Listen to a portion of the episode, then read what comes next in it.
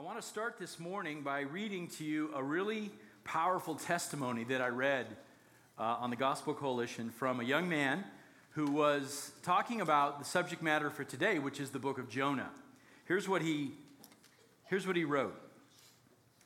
He says, As a young man just converted to Christianity and boiling over with anger towards my stepfather, I spent a lot of time praying the Psalms.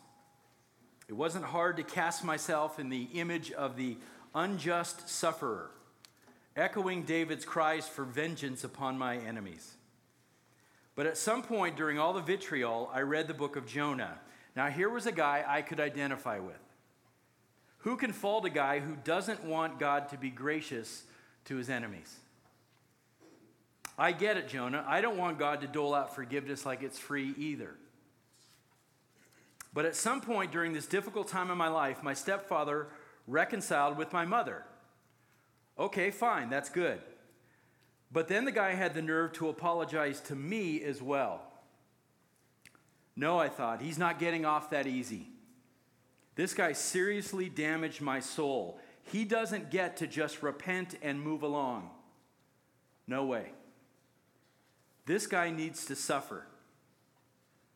God's righteous wrath should be poured out on him for what he's done. And that's when I remembered the ending to the book of Jonah. You know that pesky chapter 4? Where the Lord really gets at the heart of Jonah's problems by ordaining a plant to give Jonah shade, then destroying the plant with a worm? It's humorous, really, when you read the book and think about the gospel. Of course, the Lord was right to feel compassion for the Ninevites. And of course, it's absurd for Jonah to be so angry about their repentance and the death of that plant. And of course, it's even more absurd that a man who had received such grace would angrily withhold it from another. And that's when it hit me. I had become the proverbial unforgiving servant. Having been forgiven so great a debt by my Savior, I was now demanding the payment of a few pennies from my stepfather. Yes, the Lord was gracious to give us the book of Jonah. I still identify with him sometimes because I'm still prone to be angry when I see injustice. But the great thing about it is that Jesus lovingly disciplines me and reminds me of the grace poured out on the cross. And in light of how great my sins are, how can I not forgive others? Powerful stuff. And maybe you maybe you hear that and you resonate in some way. There's somebody in your life that's hurt you in that way. Grab your Bibles. Let's turn to the book of Jonah. It's in that minor prophet section, right? After Joel and Amos and Obadiah, three books that we've been in just recently. I want you to know as you turn there that the book of Jonah is not a morality tale. The lesson is not, let me repeat that. The lesson is not obey God or else he'll track you down and punish you and you might end up in the stomach of a whale. That's not the lesson. It's all too common in the church today to hear that type of lazy interpretation that doesn't really get to the heart of the matter. This is an incredibly rich story with layer upon layer of application for us. So we don't want to be lazy about it. Before we dive in, let me make a couple of uh, quick observations. Uh, this book is unique among all the prophets because it focuses more on the messenger than his message. That's absolutely unique. Usually it's not about the messenger, it's about the message. But Jonah in the story is the object lesson for us, so pay attention to that. And of course, God is the master teacher. He is going to use his chosen prophet as a tool to reveal to us the failings of our own hearts as we look at the heart of Jonah. So I'll say this morning, buckle up. We're going to learn a lot about Jonah's heart today, and some of it may cut really close to home. And you may see yourself a little bit in Jonah, and that's good. That's okay. Welcome that into your, your heart and mind this morning. The lesson really has nothing to do with the fish either. I know we like to talk about the fish, it makes for a great kid's story, but it's not about the fish. It's worth saying up front that Jonah does have a lot of miraculous components in the story. And for that reason, many people, even people who claim to know Christ, have written it off as a tall tale of some kind, or they've said it's at best an allegorical fable. But the way it's written, we really don't have that option. It's delivered to us as historical narrative. So we have to realize that. We know that Jonah was a real person. He's mentioned in the book of the kings of Israel. We also know that Joppa and Nineveh were real cities. In fact, you can go there today, you can visit those cities. They've been unearthed, and you can see some of the archaeological evidence that correspond with the time of Jonah. So these are real people and real things. And to top it off, Jesus himself, who I don't have to remind you is actually God in the flesh, he treats the story of Jonah as historical. And if he does, I suppose we should as well. Can I get an amen? Now, can a fish swallow a man whole? Absolutely. It's, that's documented. That's, that's happened. Big fish. There's, there's big, scary fish in the ocean. Did you know that? I don't like the open ocean. If you get to know me at all, you know that's like my greatest fear, the open ocean. I do not know what's down there. And it's super deep and there's big things. Okay? So, yes, there's plenty of documentation that a fish can swallow a man whole. Are there massive fish like that in the Mediterranean Sea? Absolutely. Sperm whales, giant great whites. I mean, there's all kinds of massive fish in the Mediterranean Sea. Can a man live for three days in the stomach of a fish? That's the one that's challenging, right? We know there would be some air in the stomach of a fish, just as there's some air in our stomachs as well. But here's the thing we need to know we need to approach the story of Jonah the same way we approach the rest of the Bible. Knowing that our God, the creator of all things, who just breathed things into existence, can and does intervene in the affairs of men and the affairs of the world in supernatural ways. In other words, he does miracles. You're looking at a whole bunch of them in this room this morning. So God is active in doing miracles. So if you ask the question, can a man die, be buried, and, raise, and be raised again on the third day, and you say yes, well, then we can look at the book of Jonah and read it literally, right? Because God does miracles. Amen? Good. One of the questions that's often asked about Jonah is this why is his work considered prophetic? If it's all historical narrative, why is he considered a prophet? It's a good question. There's 48 total verses in this book, 47 of them are historical narrative. Jonah preaches and prophesies one time in one verse. That's it. But there's a good reason for him being called a prophet because that's exactly what he's called in, a, in another part of the Bible, wholly unrelated to the book of Jonah. In fact, I'm going to put this verse on the screen. It comes from 2 Kings chapter 14. And it's the writer's intention in this verse to talk about King Jeroboam II. But look who's mentioned in the verse. In the 15th year of Amaziah, the king, Jeroboam, the son of Joash, king of Israel, became king in Samaria. And he did evil in the sight of the Lord. He restored the border of Israel from the entrance of Hamath as far as the Sea of Arabah, according to the word of the Lord, the God of Israel, which he spoke through his servant Jonah the son of Amittai, the prophet, who was of Gath Hepher. So, some of the things that we can know. So, Jonah was a prophet. He's called a prophet right here. He served God during the reign of Jeroboam II in the northern kingdom of Israel. His father's name was Amittai, and he comes from a town in Galilee, of all places, Gath Hepher, which is near the town of Nazareth. Now, we touched on the reign of Jeroboam the, the second last week in our study, and so I'll put this back up. We've been looking at this timeline each and every Sunday. So above the arrows is the northern kingdom of Israel, below are, is the southern kingdom of Judah. And there's these two great kings that show up right about the same time Jeroboam II in Israel and Uzziah, who we'll get to next Sunday, in the southern kingdom. And you see these three prophets in pink all sort of lumped together in the same time period. We looked at Amos last week, Jonah today, Hosea next week.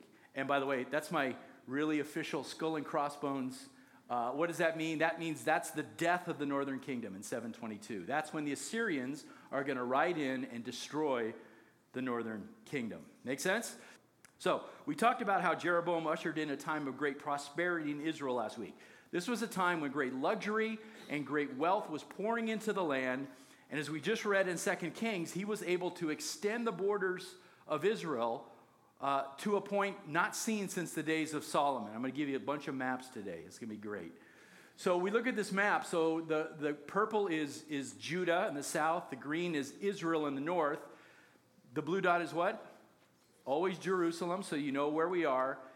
The red dots are the traditional boundaries of the land of Israel Dan in the north and Beersheba in the south.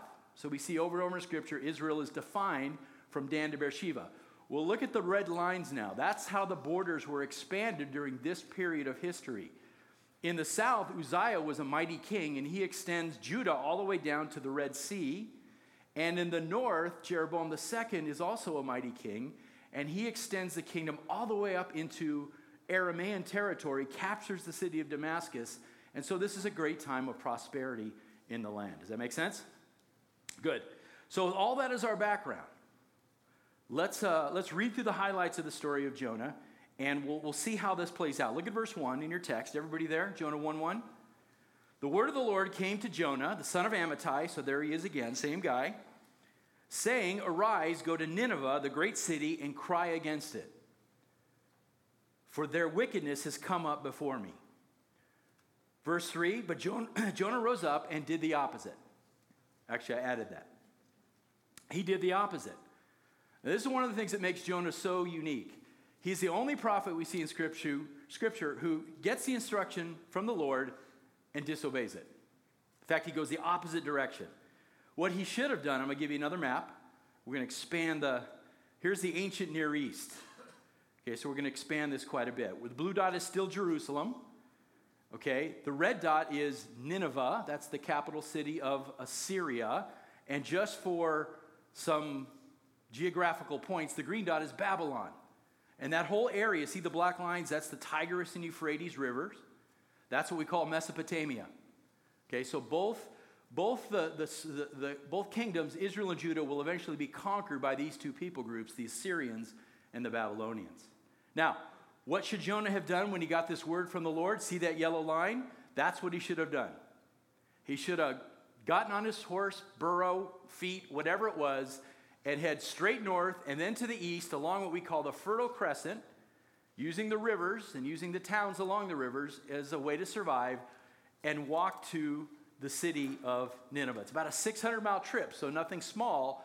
But the thing you have to see in this map is no boat required. No boat required. Has nothing to do with the ocean, with the sea at all. Okay? Now, let's talk about Nineveh. What do we know about Nineveh? Well, it's the capital city of the Assyrian Empire and one of the great cities of the ancient world. In fact, it was It in about 1847, it was discovered in, near the, the town of Mosul in Iraq, and it was unearthed, and they're still working on it even today. But one of the great cities of the ancient world, the Assyrians themselves were a vicious Semitic tribe who had a well earned reputation for violence and for brutality. And it's one of the first empires that historians note used psychological terrorism as a strategy. What that means is, that they would, they would do the most awful, wicked, brutal, cruel things to people they possibly could as a means of scaring the dickens out of everybody else. Dickens is a technical term. We have archaeological inscriptions of kings, Assyrian kings, boasting in their cruelty. I mean, they literally picture it on their walls, impaling their victims, flaying them alive, hanging their skins on the, on the, on the walls of their enemy cities. Absolutely terrible things to the point where if you, were, if you had a fortified city and the Assyrian army was coming your direction, chances are you just throw open the gates and say, Come on in, rather than face that type of brutality. And that was exactly the way they saw their strategy. And of course, any nation in the 10th, 9th, or 8th century BCs who, who, who lived in this region lived under great fear under the shadow of this growing war machine in Assyria. And of course, that includes both uh, uh, Israel and Judah. What's shocking to the casual reader of the Bible is that God is going to use this violent, brutal people as his rod of discipline against his people Israel. That's really the hard thing to understand. And we get to Habakkuk, we'll get some explanation on that. But that's who God is going to use. Now, Amos hinted at it last week. We looked at it last Sunday. He said to the northern kingdom, I will make you go into exile beyond Damascus. Next Sunday, we'll look at Hosea. He's going to become very specific. He says, Assyria will be your king because you've refused to return to me. So both Amos and Hosea point to Assyria, but Hosea is going to be very, very specific. Now, before that happens, in 722 BC, before Assyria sweeps into Israel and conquers Samaria, God declares that he's going to first send a prophet to Assyria, to Nineveh in particular, to warn them of impending judgment. And that's where Jonah comes into the story. Now, understand a mission of salvation to Assyria would be an incredibly difficult assignment for a Hebrew prophet. We want to try to climb in people's sandals when we read the Bible, right? So I want you to try to understand why this would be so difficult for Jonah. Given the nature of uh, Assyria as an oppressor of Israel and a deadly enemy, some have described this as like calling a Jew to go and to, to prophesy in Germany in 1939. Think about that. How difficult that would be for Jonah to consider. So just keep that in the back of your mind as we try to put his sandals on. Look at verse 3. So, what did Jonah do? Verse 3 But Jonah rose up to flee to Tarshish from the presence of the Lord. So he went down to Joppa, found a ship which was going to Tarshish, paid the fare, went down into it to go with them to Tarshish from the presence of the Lord. So you hear this repetitive language here. Okay, back to the map. So, let, so what are we talking about here? The blue dot again is Jerusalem. That yellow dot is where Jonah is from, up by Nazareth in Galilee. And he's going to come down to that white dot. That's the port city of Joppa. And that's where he is going to get on a boat. Where is Tarshish? We don't really know.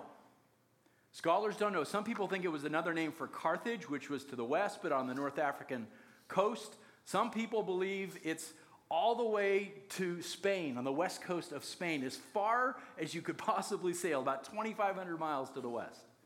But we don't know for sure. What we do know is that Jonah got on a boat and he went the opposite direction of Nineveh. So here you go. Here's our little whale. Should have followed the yellow line, didn't. Got in a boat, red line, sailed that direction west, ran into a fish. Let's pray. No, just kidding. I, I couldn't help that. Okay. Notice that twice here in verse 3, we're told that Jonah's goal was to flee the presence of the Lord. How many of you guys think that sounds crazy? It does. For a man who, who knows Yahweh and knows the scripture, this is laughable. There is no place that you can flee to to escape the presence of God. So, the best way to understand the language here is this by fleeing west, Jonah was basically saying to God, No, thank you, Lord, for this assignment. I resign. I don't want to be a prophet anymore. I'm, I'm going that way. Thanks anyway. He's resigning. So while the omnipresent God would certainly be in Nineveh dealing with his people there, Jonah was determined not to be there. And I think he thinks to himself, if I just vacate the area, God might leave me alone. Ah, forget that guy. He's unfaithful. Let him go. I'll find somebody else to send to Nineveh. Was he right? No, jo- Jonah judges incorrectly. He underestimates the tenacity of Yahweh to accomplish his will in the way he sovereignly chooses. So we all know the story. God hurls this great storm in Jonah's path, and it's a storm that is so severe that it terrifies the professional sailors on the ship. It threatens to break up the ship and send them all to a watery death. And so, how do these, these professional sailors who had obviously been in storms before. What do they do? They begin to throw all the cargo overboard to lighten the ship, and they begin each crying out to their gods. Okay, a lot of people think these may have been Phoenician uh, sailors, so they're crying out to their pagan gods, their false gods, for deliverance, but it's not working. And while they're frantically doing all this, and you can sort of picture the chaos on board, what is Jonah doing? He's sleeping. He's down below in the hold, and he is sleeping like a baby. And understandably, this triggers the captain of the ship. So he runs down into the hold, he confronts Jonah, he shakes him awake, and he yells at him, What are you doing? Get up and call on your God. Nobody else's God is doing anything. Maybe yours will. Call on your God. Now you have to see the irony in that, right? Here's a pagan ship captain who's been praying, who is now having to exhort God's prophet to pray. It's really backwards, isn't it? By the way, Jonah never does pray while he's on the ship. Never prays at all. And then you start to think about it, and you're like, well, who can blame him? Think about your own prayer life. When you are running away from God and towards sin, do you want to talk to God? No, this is one of those moments where we say, I'm going to flee from the presence of God. Maybe He won't, we deceive ourselves. Maybe He won't see me over here, but the last thing I'm going to do is pray to Him right now because I want my sin. So the storm continues and it gets worse. And again, you have to try to imagine the intensity of the waves hitting the hull of the ship and the sound of, of the rain and, and the wind. You, they could, you barely hear each other talk, let alone think on the ship. It, it's just chaos that's going on here. And these sailors, they're sure this is the end of their lives. Nobody's prayers are working. And so they do what I can, I guess we would call a pagan Hail Mary. They, they cast lots to figure out who the problem is. It's interesting that they see this as a religious matter, isn't it? These pagan sailors. They see that there's some divine force behind this. This is such a unique storm. So they cast lots, and guess what happens? God sovereignly makes sure the lot falls on Jonah. And so the jig is up. Jonah's caught, and my guess is he wasn't surprised. He's like, I knew this was going to happen. Because Jonah understands the sovereignty of God.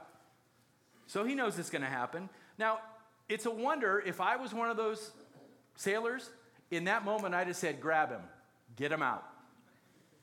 Just throw him overboard. He's the problem. But instead, they, they decide to interrogate Jonah in this moment. They swamp him with questions Who are you? Where do you come from? Who do you worship? And Jonah, the way that I think the story reads, he gives like bare minimum answers. He's like a child that got caught lying. He's says, you know how you guys are your parents, you know, they don't, they don't want to give up a lot of information. So he says, Fine, I'm a Hebrew. That's me. I fear Yahweh. He's the God of the land of the sea, so this is what happens. right? That's basically what he says. And, and, the, and the sailors, because of how weird Jonah's been acting, and because he answers these questions like that, it dawns on them this guy's running from his God. He's the cause of all this, and he's put our life in danger. Rightfully so. And so they're disgusted by Jonah. And they literally say to him, How could you do this? Friends, when pagans are shocked by the behavior of God's people, it's to our shame, isn't it? May that never be said of anybody here in our church family. That our, our behavior, our sin is so grievous and so insensitive and so callous that even pagans are shocked by us. But that's what's going on here. The sailor's next question then is a logical one. Okay, you're the problem. Tell us how to fix this. How do we make the storm stop? And, and Jonah, at this point, you get a sense that he, he's resigned to his fate. He says, Well, pick me up, throw me overboard, and the storm will end. Now, some people, when they read this, they, they see Jonah repenting here. I disagree completely. Some people say, well, he's offering himself as a guilt sacrifice in order to save everybody else. I disagree. I hear in Jonah's voice a feeling that we're going to see several other times in the story. He just wants to die. He would rather die than live in a, a, miserable condition. Just end it, he says. Just get me out of here. I resign myself to this whole fate. But once again, irony alert the pagan sailors display a higher sense of virtue than God's prophet. They're not willing to just throw him overboard. Again, to our shame as God's people, right? And so, at the risk of their own lives, they begin rowing with all their strength to try to get to shore. Maybe they can get close enough to drop him off. But that's super dangerous. The last place you want to be in a storm is near reefs and rocks. And of course, again, God is sovereign, so he frustrates their efforts, and the storm gets worse. And so finally, finally, the sailors, they've got no choice. They, they grab Jonah and they throw him overboard. But important note, before they do that, they pray. And they don't pray to their gods anymore, they pray to Yahweh. You'll find it in verse 14 of chapter 1. They pray, We earnestly pray, O Lord, do not let us perish on account of this man's life, and do not put innocent blood on us, for you, O Lord, have done as you have pleased. Notice how far these pagans have come now during this storm. They have forsaken their false gods. Now they're calling on the one true God. They've prayed to him and they've acknowledged his sovereignty. Amazing stuff. The pagans seem to have become believers, and God's prophet is still being rebellious. Everything is upside down in the story. But the amazing thing is, in, in trying to avoid preaching to the Ninevites, what has Jonah unwittingly done? He's revealed Yahweh to these pagan sailors. Not because that's what he wanted to do, but they saw Yahweh through his sin. Amazing stuff. And just as Jonah had predicted, they throw him into the sea, and, and the storm stops, and, and this solidified the faith of the sailors. Verse 16 says, Now they feared the Lord greatly, and they offered a sacrifice to the Lord, and they made vows. So this wasn't some trite little, I want to be saved. This is no. We worship you, Lord, we recognize your sovereignty, and we make vows to follow you. So this is faith in action. This is an amazing story. And then chapter 1 ends with this very short statement about the fish. This is why the fish is not the main part of the story. Verse 17 And the Lord appointed a great fish to swallow Jonah, and Jonah was in the stomach of the fish three days and three nights. Now, it's interesting to think about what was going through Jonah's mind at this point, right? He's, uh, he's trying to grasp what's happening to him in, in the midst of all this chaos. He sinks below the surface. He, he's sure he's going to drown at this point, and in his last conscious moment, he cries out to God that he might be delivered from drowning. And suddenly, and this is the way I picture it because it's not in the text, but suddenly imagine everything goes black and you get this sense of motion being carried along and this feeling of being squeezed into a chamber of some kind. Imagine the horror. And as he gain, regains his consciousness, imagine he's feeling the stomach lining of the fish pressing up against him. He's feeling the irritation of the acid juices that are down there. He's maybe sensing the flip flopping of other fish that the big fish has swallowed in the chamber with him, and the smell of it all, you can imagine, and maybe worst of all, the darkness of it. Terrifying. But in time, he must have realized that, that God was, had done this. This was not an everyday occurrence, that the fish really wasn't his means of his death, but means of his deliverance, that God had indeed heard his cry and saved him from drowning. But now what? Thank you, Lord, for this, I guess. Right? I mean, imagine, I guess I'm thankful for this, but what do I do? Well, he's out of options. So what does Jonah do? He finally prays. Good job, Jonah. Now, we don't have time to read through chapter 2. I want you to read it on your own time. This is sometimes referred to as Jonah's psalm. But here's my take on it. And, and by the way, not everybody agrees with this take. I think Jonah's prayer is a sham. Actually, I take that back. It's not a sham, it's a typical prayer of a self absorbed man who's become really good at piling religious platitudes on top of his own self righteousness. How's that? And sometimes that describes my prayers, and maybe yours. We become really good at, doing that, right? Uh, of, of, mouthing words to God, of, of maybe even using some biblical language to make it sound flowery and good, but it's not really filled with uh, repentance and holiness, but we want it to sound good, so we pile stuff on. I think that's what's going on here. At first glance, his psalm, if you want to call it that, has the appearance of piety. There's psalm like language in it for sure. But it's like a one inch layer of snowfall on a garbage dump. It looks nice on the outside until you start stirring it around, and then it smells. That's the best way I can, I can think of it.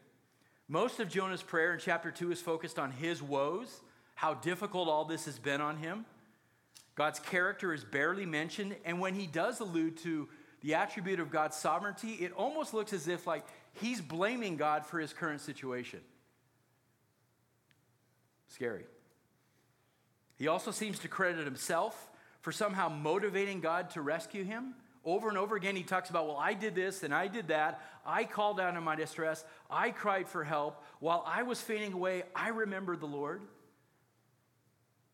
And shockingly, rather than taking note of how the pagan sailors treated him with kindness and how they professed faith in Yahweh, he goes on to make a crack about how those, those heathens seek after idols. But not me, I'm a Hebrew. I don't do that.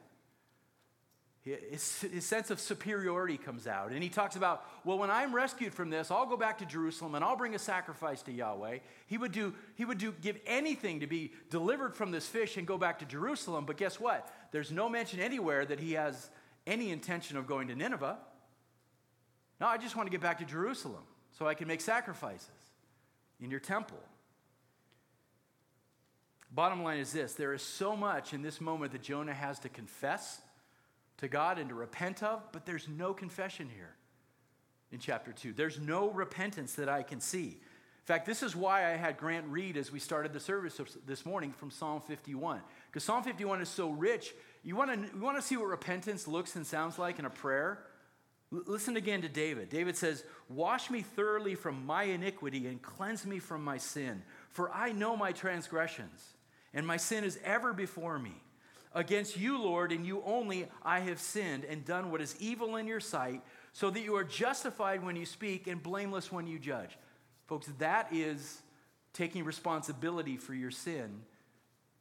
That is repentance, not what Jonah gives us in his psalm. There is no evidence of a broken or contrite heart in chapter 2. At best, it's an expression of gratitude that God saved him from drowning. That's about all I can say about it. And then we come to the very last verse, verse 10 in chapter 2. The Lord commanded the fish, and it vomited Jonah up onto dry land. By the way, there was other words that could have been used there, but he uses vomited. I think that's, I think that's intended. God's not happy with his prayer, so he has him vomited out onto the dry land. And so chapter 3 then opens, and I love God's, uh, his, he's just so um, subtle in his instructions. You know, if you and I are God, I, I'd have said, okay, right? Have you learned your lesson, Jonah, all God says is, arise and go to Nineveh. Just repeats his instruction. And this time, Jonah obeys. I mean, he didn't have much of a choice, right? And it's pretty clear as the story unfolds that he's not learned his lesson. He's still not repentant. He's still not happy about the mission. He arrives in Nineveh and he strides through the city, pronouncing God's judgment. Verse 4 in chapter 3. What's the message? 40 days and Nineveh will be destroyed. 40 days you've got before Yahweh destroys you. But look at the shock in verse 5, chapter 3, verse 5. The people of Nineveh heard the message and they believed. They believed in the God of Jonah. Just like the sailors in chapter 1, they heard the message of God's divine judgment and they took it seriously. Not only did they believe that Yahweh was real, they, it says they took practical steps to show him they didn't want to be destroyed. The entire city, including the king, put on sackcloth and they, they sit, on, sit in ashes, this ancient sign of grief. And they exhort one another to turn away from their wickedness and the violence that had marked their culture. And verse 10 gives us the results. When God saw their deeds, by the way, not when he heard their words from their lips, when he saw their deeds, he saw their faith in action, that they turned from their wicked way, then God relented concerning the calamity which he had declared he would bring upon them, and he did not do it. Okay, we saw some of this last week, right, with, with, uh, with Amos. God may relent. If we repent, God may relent. Let's repent. Real choice. God gave the Israelites in Amos's day real choice, right? God gave the Ninevites a real choice here repent or be destroyed. And God relented. Now, how that fits in with sovereignty, we can talk about that because God knows the beginning from the end. He's still sovereign over all that. It's Not that God changed, but the text says that He saw their deeds and He turned away from this calamity. Praise the Lord, right? That's good. Are, we happy about that, by the way? Were we like Jonah? No. Bring it down. No. We're pleased with that. So, this raises two of the most debated questions in the entire Old Testament canon. I'm going to put them on the screen. Number one, what caused the Ninevites to respond so well to Jonah's preaching? And number two, was their response true repentance and saving faith, or was it just a temporary action to the threat of reaction to the threat of judgment. Guess what? We're not given the answers. Doesn't that frustrate you? Drives me crazy. Now, I don't want to speculate too much, but there's a couple things that we can say about this. Regarding the first question, God was obviously at work in the hearts of the Ninevites even before Jonah got there. Newsflash nothing Jonah said saved anyone. God saves. Just as when I get up here and I might say something about the gospel, my words don't save anyone. My words aren't going to transform you. Only God using the words of his servants is does anything ever happen? So God was at work. So if anybody was saved in Nineveh, it was because of God's grace. Amen? That's the first thing we can say. Now, there's some interesting historical details that God might have harnessed for his use that, that might have helped the Assyrians respond to Jonah's words. For example, we know that there was a pagan god in the ancient Near East called Dagon. Okay? And he was a fish man. In fact, we have lots of inscriptions and pictures of him all over the ancient Near East. He's mentioned several times in the Bible in relation to the Philistines. And when we dug up Nineveh, guess what we found? All kinds of images of the fish god. So if people witnessed this fish vomiting Jonah onto the coastline somewhere in Phoenicia or somewhere, and then they followed him to Nineveh, you can imagine people would have been pretty blown away by this. This guy just came back from the dead. That's the way they would have seen it. And, and it's possible that the Ninevites said, well, this is the Hebrew embodiment of Dagon. So that would have gotten their attention. And then maybe God used that in some way to bring them to a place of saving faith, to understand who he was, not Dagon, but who he was, but use that to highlight the ministry of Jonah. We don't know, but that's a possibility. Now, second question was their response true in saving? I think there's evidence that points to both possibilities in that question. First, some would say, no, what we see here is the best we can say is it's social reform. They heard the message of destruction and they said, well, we should turn from our wicked ways. Let's stop killing each other. There's an idea, right? Let's treat each other better and let's put on the outward appearance of, of repentance and you know, sackcloth and ash, and, and God will relent. But some people will point out a couple things that aren't mentioned in the text. They don't call on the covenant name of Yahweh, they call on Elohim, the more general term for God. There is no promise of, of, of, setting aside their idols, turning away from idols. And there's no mention of moving towards circumcision to come into the covenant. So some would say, no, there, there, there's really no saving faith here. There was just a reaction. But on the other hand, we have to look at what Jesus says in Matthew 12. What he says is pretty interesting when he talks to the scribes and Pharisees. He says to them, The men of Nineveh will stand up with this generation at the judgment and will condemn it because they repented at the preaching of Jonah. Huh. So, with all that said, I think it's appropriate to say number one, we can't be sure because we're not God. Amen and amen. But two, I would take, I think, the, the practical and rational perspective on this and try to compare it to, to even a modern day situation and say, you know what?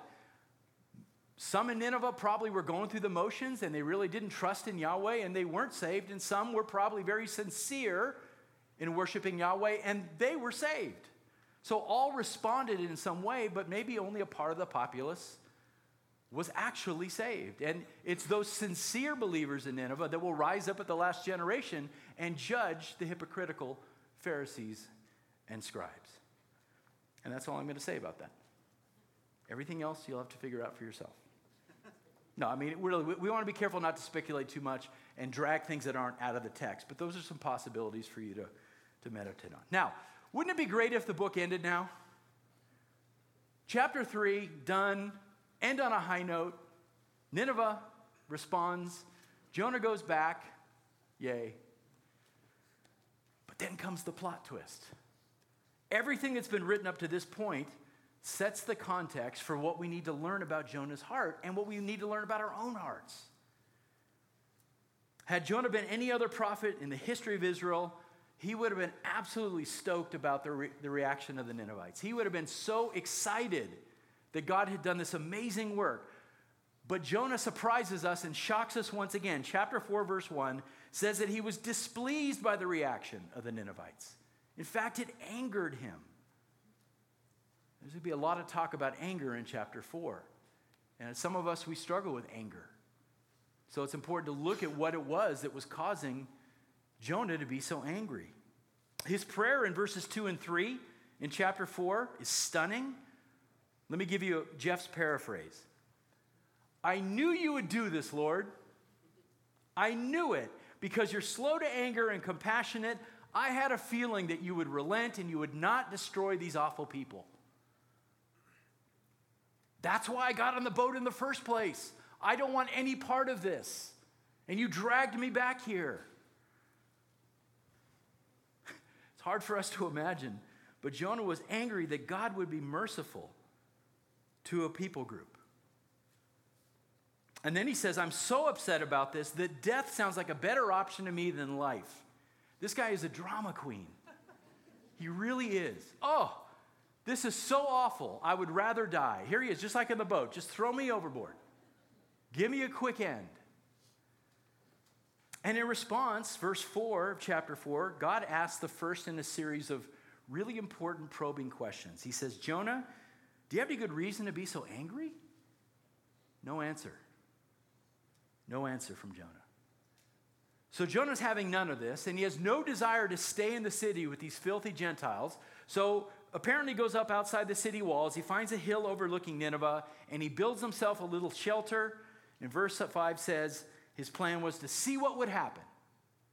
And there's still a, a glimmer of hope that God is going to do what Jonah would like to see happen rain down fire and brimstone and destroy everybody in the city. By the way, even those that apparently had put their faith in Yahweh. Yeah. Innocent, guilty, animals, doesn't matter.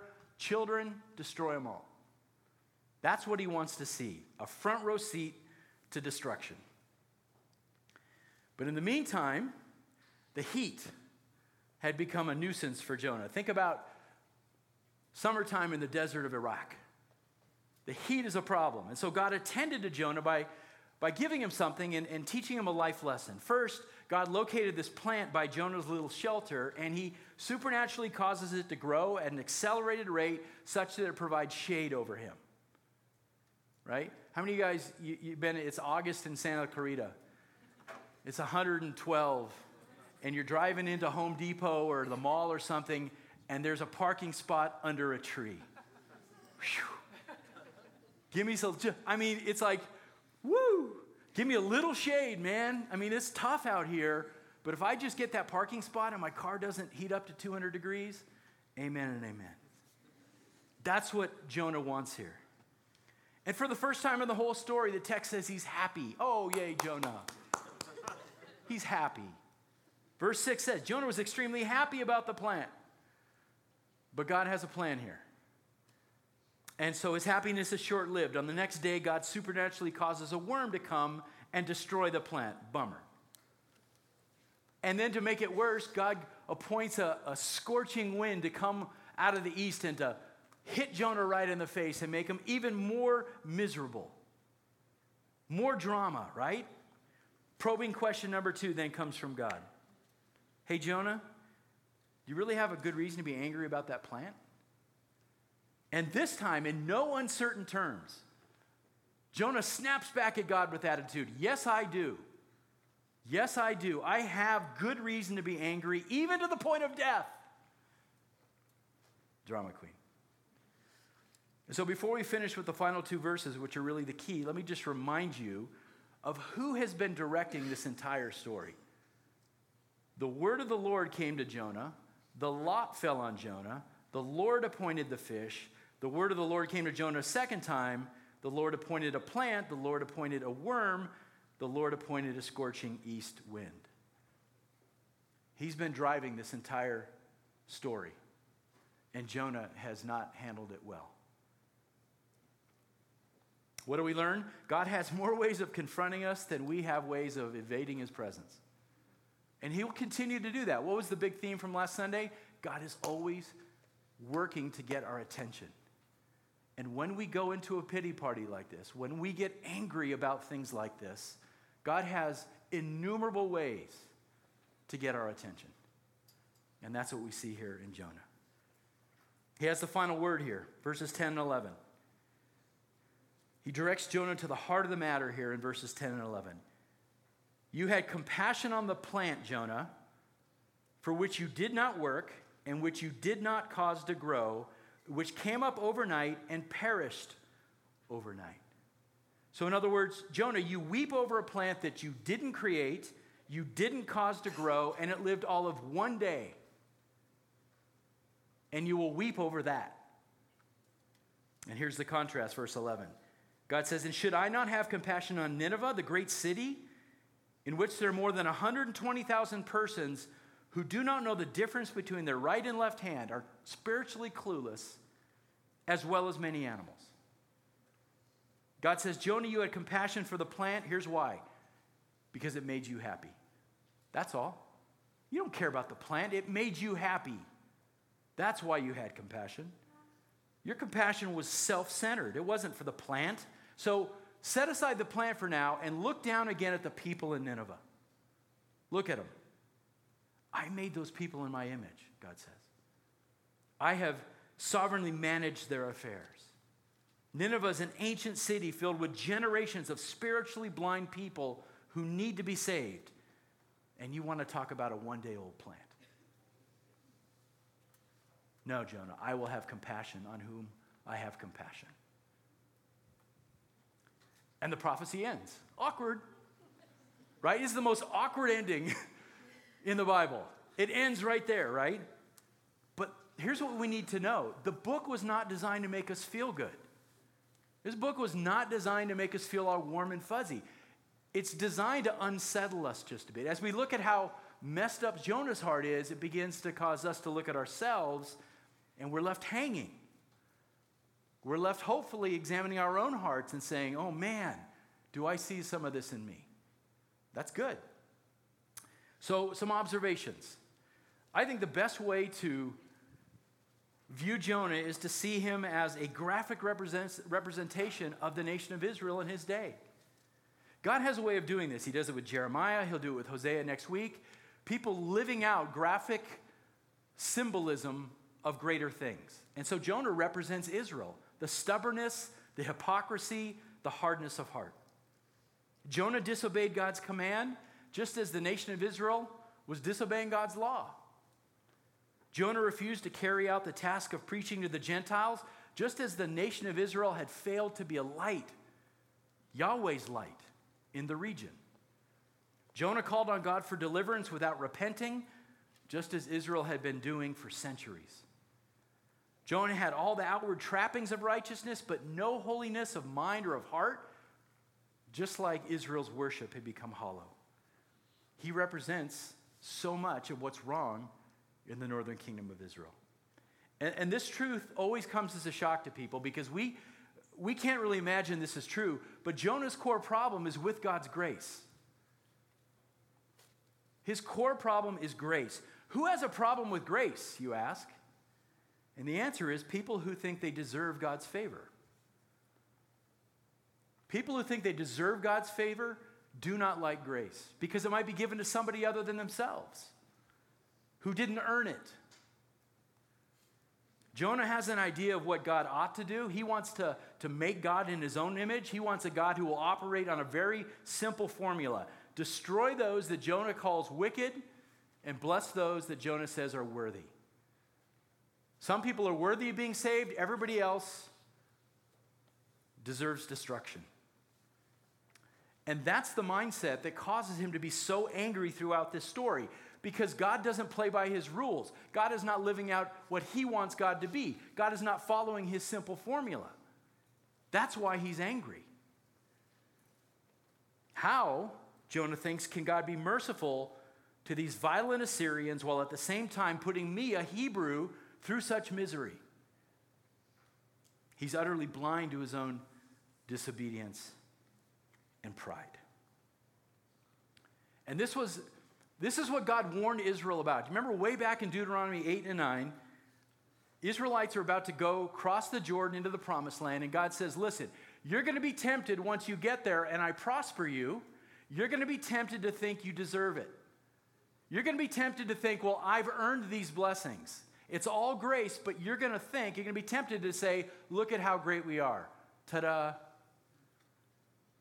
Ta da, here's Jonah, centuries later, personifying that very mindset.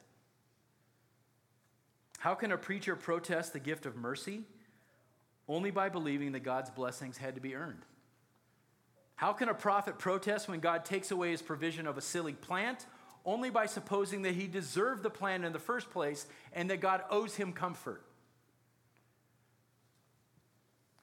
We read the story and we see grace everywhere, right? Grace in God's calling, grace in the sailor's prayer, grace in God appointing the fish to save Jonah, grace in God's provision of the plant, grace from beginning to end. But Jonah refuses to admit that any of that grace was free. He believes he's earned it, he believes it's owed to him because of who he is. That's the bottom line. He's filled with self righteousness. He believes he deserves it all. And it shouldn't come as a surprise to us then that when we close the Old Testament and we open the New Testament and we read about the religious leaders of Israel during the days of Christ, they're just like Jonah. The same smug self righteousness, the same hypocrisy, 800 years later, is still present in Jerusalem. Remember the, the Pharisees and the scribes? They were meticulous about all the details and the forms of their religion, all the while completely ignoring the weightier matters of the law, which were Two of them, justice and mercy. I'll tithe the dill and the mint and all that stuff. I just don't care about mercy. That's the accusation against them from Jesus. They protested the fact that Jesus spent so much time with sinners like these Ninevites rather than cozying up to them. Why? Because they felt like they deserved Jesus' attention. They were the ones, they were the worthy ones. And you're hanging out with the unworthy people that deserve to be destroyed. They're the same as Jonah. Hear this too, last one. Jonah is a supremacist and a hyper nationalist, meaning he believed his bloodline and his tribe and his culture and his nation were supreme over everybody else. He put his love of country and national interest before others need to hear God's truth and be saved. This is another reason why he rejects grace, because grace calls his belief in supremacy into question. If other people are extended grace, well, wait, is God trying to say they're as good as me? That can't be. I'm a Hebrew. What could make a Klansman more angry than to be sent to a black community to preach God's grace? What could be what could make a Nazi more angry than to have to go preach the gospel in a Jewish ghetto? Not those people. I don't want them saved. What could make a nationalistic American angrier than to have to bear the news of forgiveness in a place like Syria or Iran or in Palestinian territory? So I would say this to us as Americans, friends, beware of unchecked nationalism. Be careful here. I'm not saying you can't be patriotic. I'm not saying you can't love your country. I'm not, I'm not saying you can't say, well, I think our, the system of free markets and, and the Bill of Rights and all these things we have aren't the best system that human beings have come up with. I'm not saying you can't do that. All I'm saying is don't let your Americanism become more fundamental to who you are than your identity in Christ. Make sense? Don't make it more important to you than sharing the gospel with lost people in other nations, other people groups who maybe you can't identify with or don't understand or they're just different from you, so you're a little afraid of it. Don't let your Americanism get in the way. So, is it possible to see a little bit of Jonah in ourselves? Sure. We can be super orthodox in our beliefs, we can know our Bibles well, and we can still end up taking God's grace for granted. Happens all the time. Happens in my life until I get shook. It's a good thing. If we're not careful, we can slip into a place where we begin to think that our sin isn't that big of a deal, that we deserve to be forgiven. We deserve it. We can also find ourselves seeking comfort and prosperity above everything else, and then becoming angry when God doesn't give it to us in the way we want it. This is fundamentally American, isn't it? I deserve prosperity, I deserve comfort. We think we deserve good things, and then we blame God if He doesn't give them to us. Well, everybody else is getting this stuff. Why aren't I? I'll blame God. He did this to me. We judge someone else to be unworthy of happiness, and we're angry that God blessed them and not us. They're not worthy of happiness. They're awful people. Look at me. I'm great. Why aren't I being blessed? It's dangerous stuff, isn't it? And if something's taken away from us, we begin to question the goodness of God. We begin to question whether God has the right to remove it. Why? Because once again, we've come to the place where well, I, am a Christian. I'm owed happiness. I'm owed comfort. I'm, I'm owed a pain free life. Hmm, dangerous stuff. Remember the testimony I read at the very beginning of the message? The guy, he said, that guy doesn't just get to repent and be forgiven. He owes me more than that. He deserves to suffer. Is it possible that we who have received so much grace, who sing about the cross and our unworthiness, might actually, in reality, in our hearts, desire to withhold grace from another person or another people group because of our sin? Man, there's so many subtle dangers in the book of Jonah that we should take note of. By the way, it's been pretty negative so far, but how about this? Grace is amazing. How about that? How about the fact that, that if we get our heads screwed on right and our theology right about what grace is and how unworthy and undeserving we are, how incredible and joyful it is to praise God for all of it. So, yeah, there's a, there's a negative side on this. There's, a, there's all these subtle threats that we need to pay attention to. And we ought to have the courage, by the way, the courage to talk to somebody else about this, to maybe wrestle through it with a trusted friend, to go into our prayer closet and say, Lord, will you show me if any of this is in my heart? Have the courage to do that. Have the courage to do that. But then come out and say, man, God straightened me out, and His grace is amazing. Amen? Come back next week. We'll talk about Hosea. Let's pray.